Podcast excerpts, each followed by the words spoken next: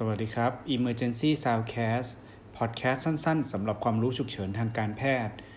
วันนี้เสนอตอน Tick and Trip สำหรับการรักษา ผู้ป่วยฉุกเฉินที่มาด้วยภาวะสารพิษเกินขนาดนะครับ หลักๆแล้วเนี่ยการรักษาสารผู้ป่วยสารพิษเกินขนาดเนี่ยหลายๆ คนคงกังวลกับการให้แอนติโดดแต่จริง ๆ แล้วการรักษาของการให้สารพิษต่างๆเนี่ยมันไม่มีความจำเป็นที่จะต้อง รีบตัดสินใจในการให้แอนติโดดเสมอไป วันนี้เนี่ยก็เลยจะมาพูดแล้วก็แนะนำเกี่ยวกับการจัดการนะครับ สั้นๆว่าจะจัดการยังไงบ้าง โดยเริ่มจาก Airway ก่อน Airway เนี่ยเราใช้กระบวนการเปิด Airway ธรรมดาครับ แต่ว่าก่อนที่เราจะตัดสินใจใส่ท่อช่วยหายใจเนี่ยสิ่งหนึ่งที่เราควรจะต้องคิดเสมอเนี่ยก็คือคนไข้เนี่ยมีปัญหาเรื่อง opioid overdose หรือเปล่า นะครับ ถ้ามีคาดว่าเป็นเราสามารถให้นาล็อกโซนกับผู้ป่วยได้ 2. อย่าลืมดีเทคก่อนว่าผู้ป่วยไม่ใช่ภาวะไฮโปไกซีเมีย เพราะคนไข้กลุ่มนี้เนี่ยอาจจะต้องคอเล็กน้ำตาลก่อน ถึงจะตัดสินใจใส่ท่อช่วยหายใจได้นะครับ อันนี้ก็เป็น trick ของส่วน airway ต่อมาในส่วนตัว B ก็คือ breathing นะครับ ขอแบ่งเป็น 1. ventilatory failure ก็คือคนไข้มีอาการหายใจช้าลง หรือหยุดหายใจ กลุ่มนี้เนี่ยแน่นอนครับ ก่อนที่เราจะช่วยหายใจ ก่อนที่เราจะใส่ท่อช่วยหายใจ หรือใส่ ventilator เนี่ยอย่าลืมมองหาสาเหตุนะครับ ถ้าคนไข้เนี่ยมีภาวะ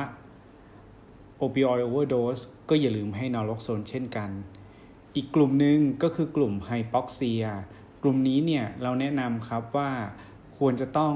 ให้ออกซิเจนไฮฟลูก่อนนะครับ ยกเว้นในกรณีเดียวก็คือถ้าคนไข้ให้พาราคอดกินพาราคอดมาเนี่ยอาจจะพิจารณารักษาคนไข้ในกรณีที่คนไข้ออกซิเจนต่ำก็คือน้อยกว่า 90 หรือ 92 ลงไปเท่านั้น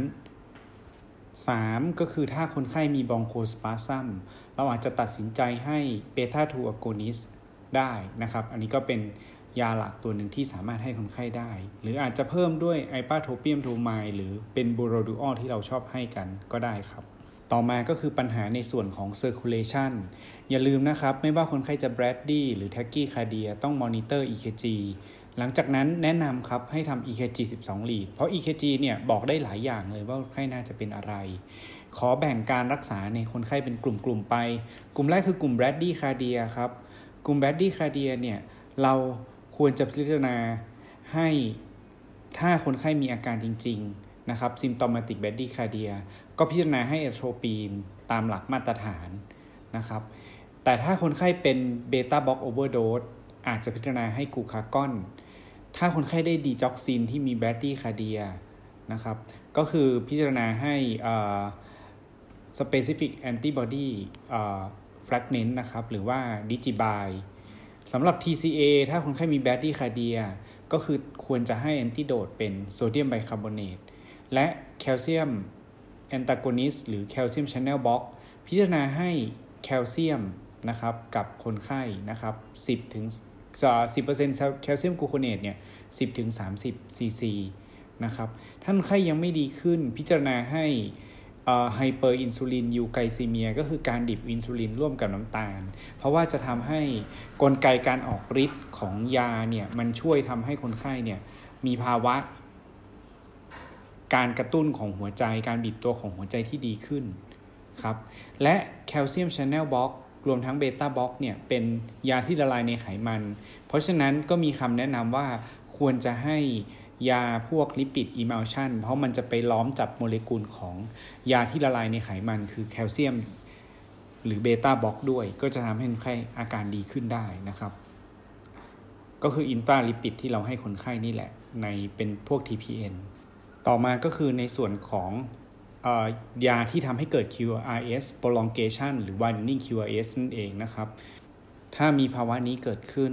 ก็ควรคิดถึง tricyclic antidepressant เป็นตัวหลัก เพราะฉะนั้นคำแนะนำก็คือให้โซเดียมไบคาร์บอเนต1ถึง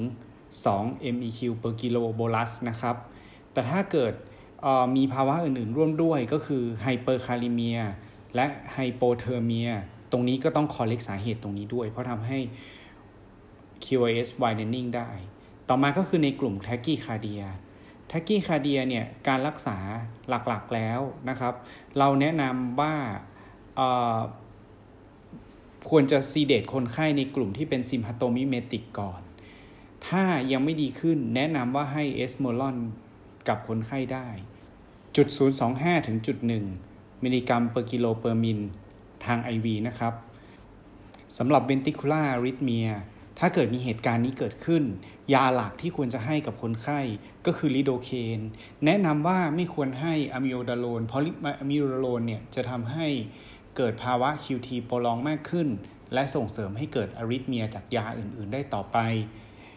แต่ถ้าหากคนไข้เกิด VTach อันเกิดจากตัว tricyclic antidepressant ก็แนะนำว่าควรให้ sodium bicarbonate 1-2 MEq per กิโล ทาง IV นะครับ ต่อมาถ้าคนไข้มี hypotensionหลักๆ นอกจากการให้สารน้ำแล้ว ยาที่ควรให้เพื่อกระตุ้นหลอดเลือดนะครับ ก็เขาแนะนำให้ norepinephrine เป็นหลัก แน่นอนบางคนอาจจะบอกว่าอยากให้โดปามีนได้ไหม หรือว่าให้อีพิเนฟินได้ไหม โดยปกติแล้วในหนังสือ toxico ทั่ว ๆ ไป ถ้าคนไข้มี hypotension เราไม่แนะนำจะให้อีพิเนฟรีนหรือโดปามีน เพราะยาพวกนี้กระตุ้นหัวใจเยอะ และส่งเสริมให้เกิดอาริทเมียมากขึ้น เหมือนการเอาพิษไปเพิ่มทำให้คนไข้มีอาการมากขึ้นไปอีก สุดท้ายของส่วน circulation ก็คือ hypertension แบ่งเป็น 3 กลุ่มนะครับ กลุ่มแรกคือกลุ่มที่มี hypertension with no tachycardia กลุ่มนี้เนี่ยแนะนำให้เป็นแอลฟาบล็อกเพราะว่าการให้เบต้าบล็อกจะทำให้คนไข้เนี่ยsympathetic เยอะๆ สิ่งที่เกิดขึ้นคือไป block beta อย่างเดียว ยิ่งทำให้แอลฟาเด่น คนไข้ BP จะ shoot กว่าเดิม ดังนั้นคำแนะนำก็คือให้ alpha block พวกพวก phentolamine นะครับ จุด 02 ถึงจุด 1 มิลลิกรัม per กิโลทาง IV หรืออาจจะให้เป็น sodium nitroprusside ก็ได้ กลุ่มที่ 2 คือกลุ่ม hypertension with tachycardia กลุ่มนี้เนี่ยก็แนะนำว่าให้ beta block นะครับกลุ่มที่ออกฤทธิ์สั้นก็คือ esmolol นะครับหรือ labetalol ได้ คือ 2 ตัวนี้มันมีแอลฟาด้วย โดยเฉพาะ labetalol เนี่ยมี alpha block ด้วย ก็เลยสามารถให้ได้อย่างปลอดภัย ส่วนกลุ่มสุดท้าย hypertension ที่มาด้วยอาการโฟกัลแอบนอร์มอลนิวโรลจิกเอ็กซ m มิเนชันนะครับ กลุ่มนี้เนี่ยก็ควรจะต้องพิจารณาทำการเอ็กซเรย์คอมพิวเตอร์สมองก่อน เพราะว่าบางครั้งเนี่ยอาจจะเป็น drug พวกกลุ่ม sympathomimetic เช่น cocaine induce cerebral hemorrhage การลดความดันในกลุ่มนี้อาจจะไม่มีประโยชน์ และอาจจะเป็นทำให้ cerebral perfusion ลดลงด้วยสำหรับเรื่องสุดท้ายก็คือเรื่องของ disability ถ้ายาเนี่ย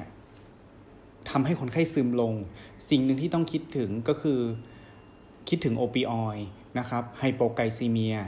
นะครับส่วนถ้าเป็น benzodiazepine เนี่ยจะพิจารณาให้ flumazenil เฉพาะคนไข้ที่เรารู้ชัดเจนว่ากิน benzodiazepine หรือรับ benzodiazepine มาในปริมาณที่ที่ที่ชัดเจน แต่เราไม่แนะนำว่าควรให้ในทุกราย เพราะทั่วๆไปแล้วถ้า benzodiazepine เพียงอย่างเดียวเนี่ยคนไข้มักไม่มี อาการซึมถึงขนาดที่จะต้อง need ventilation เพิ่มเติม เพราะฉะนั้นก็ให้ observe คนไข้เพียงอย่างเดียว เพราะการให้ flumazenil อาจจะทำให้คนไข้ชักได้ ถ้าให้เยอะมากเกินไป หรือถ้าคนไข้กิน tricyclic antidepressant ร่วมด้วย ก็ยิ่งกระตุ้นให้คนไข้ชักง่ายขึ้นอีกนะครับ